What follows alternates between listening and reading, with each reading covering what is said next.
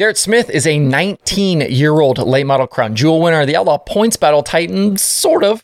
Rico Abreu swept in California, and we had a sprint car crash before a race even started. Let's go.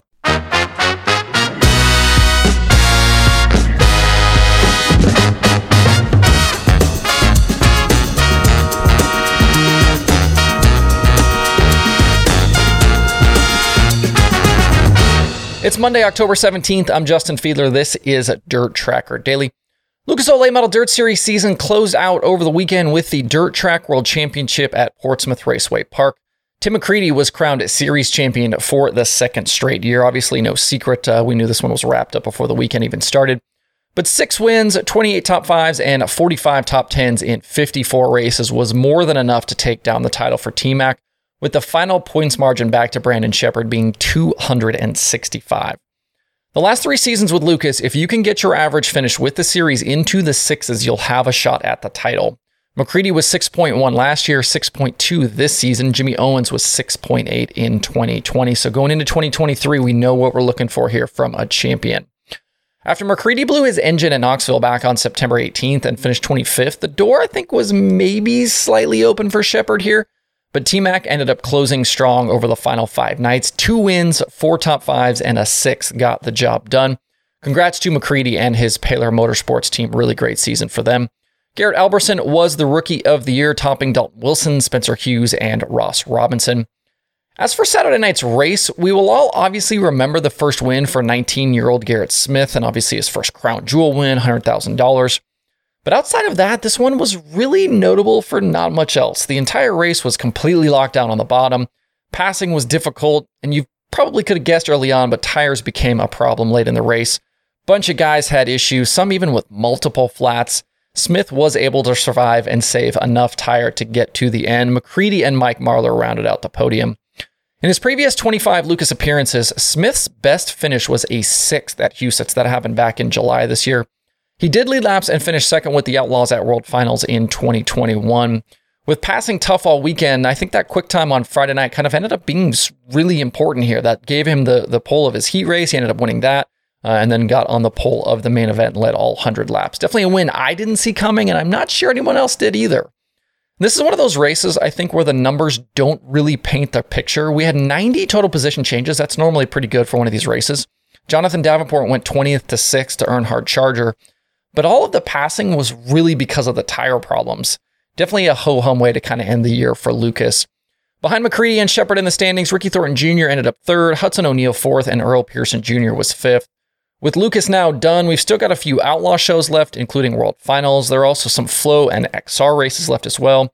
There's some other bigger regional stuff to watch. So, uh, Super Late Model season not quite done just yet.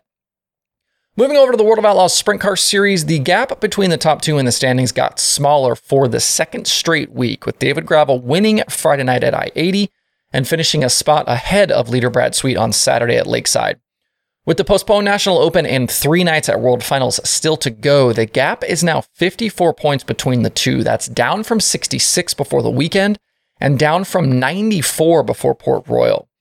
I told you back on Friday that Gravel needed to average beating Sweet by five and a half spots per night the rest of the way to pull even.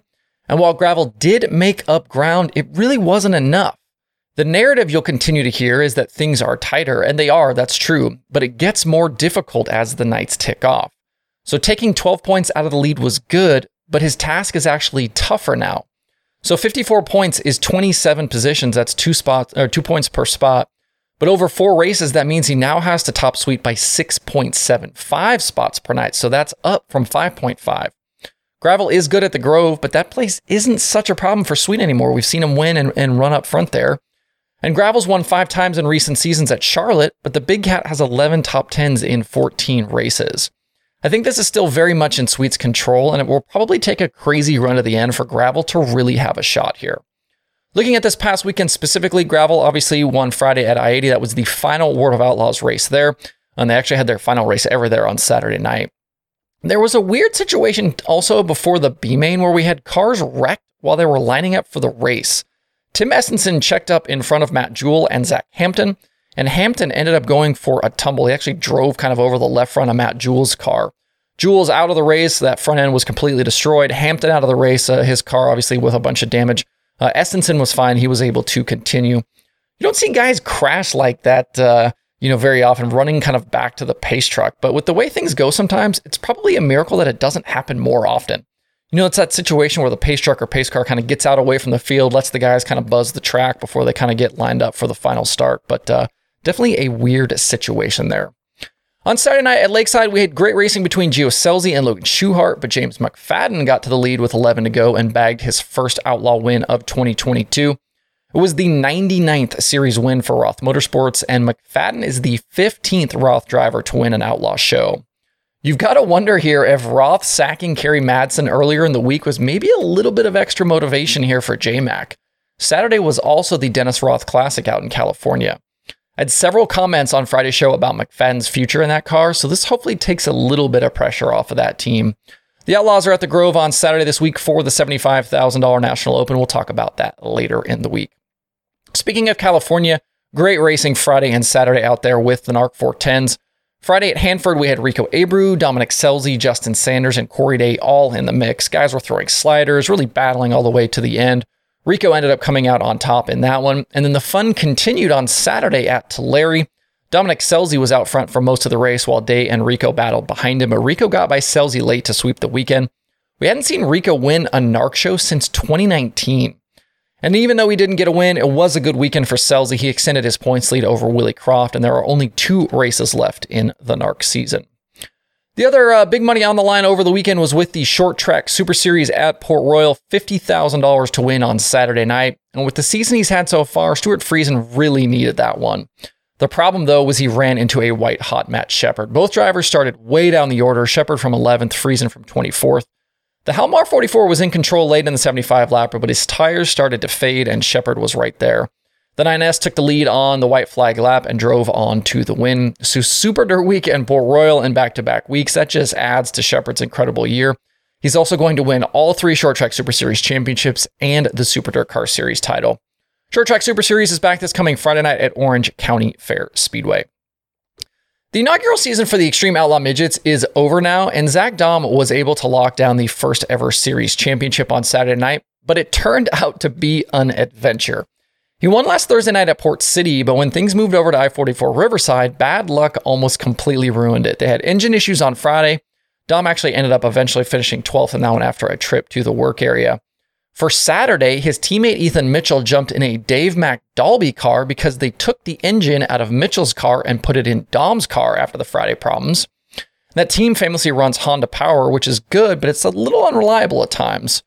In the Saturday show, Daum was running away with the win in his heat when his engine let go in a big way on the final lap.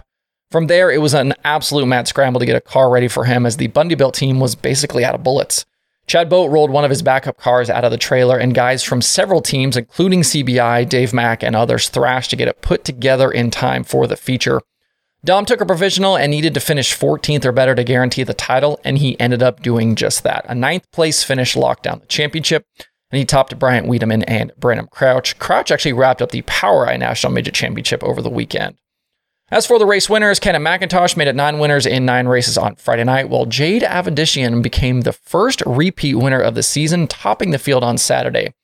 She nearly threw it away with late contact with the wall, but kept it together and then fought off a challenge on the final lap from Wiedeman. Kudos to Wiedeman. He raced her hard but clean uh, and that was in a situation where he absolutely needed to uh, get the win to try and get the title. And uh, I think a lot of cases with the midget stuff, you would have seen, uh, you know, a, a, sketchy move there, not great move there, but Wiedeman uh, kept it clean. Extreme Sprint Car Series closes out their year in a few weeks down at Devil's Bowl. Other weekend open wheel winners included Shane Cockrum in the Bettenhausen 100 for the Silver Crown Series. Kaylee Bryson made history in that one. She was the first woman driver to ever start on the front row of a Silver Crown race and the first woman to ever lead laps in a Silver Crown race. She eventually led 72 of the 100 circuits, but had to settle for fifth at the end. Headed to the finale this week at IRP, Logan Seavey has just three points on Kody Swanson for the Silver Crown Championship. Blake Hahn swept the ASCS weekend at Devil's Bowl and will roll to his second straight series title with just two night, uh, race nights left. Justin Whittall won at Port Royal on Friday. Danny Dietrich was the winner at Lincoln, and Robert Ballou won the Kokomo Clash. Other weekend late model winners included Trevor Gundaker and Logan Martin with the MLRA at Tri City. Carson Ferguson won the $10,000 Southern Nationals makeup race at Swainsboro. and Mark Whitener was a $10,000 crate winner at Golden Isles. Streaming schedule uh, is quiet today. Just Flo Racing 24/7 playing. To see the full daily streaming schedule with links to watch, visit dirttracker.com/slash/watch tonight. That's it for the show today. Have a good Monday. Please hit that like button and subscribe to the show if you don't uh, don't do so already. Thanks everybody for tuning in. We'll see you tomorrow for more Dirt Tracker Daily.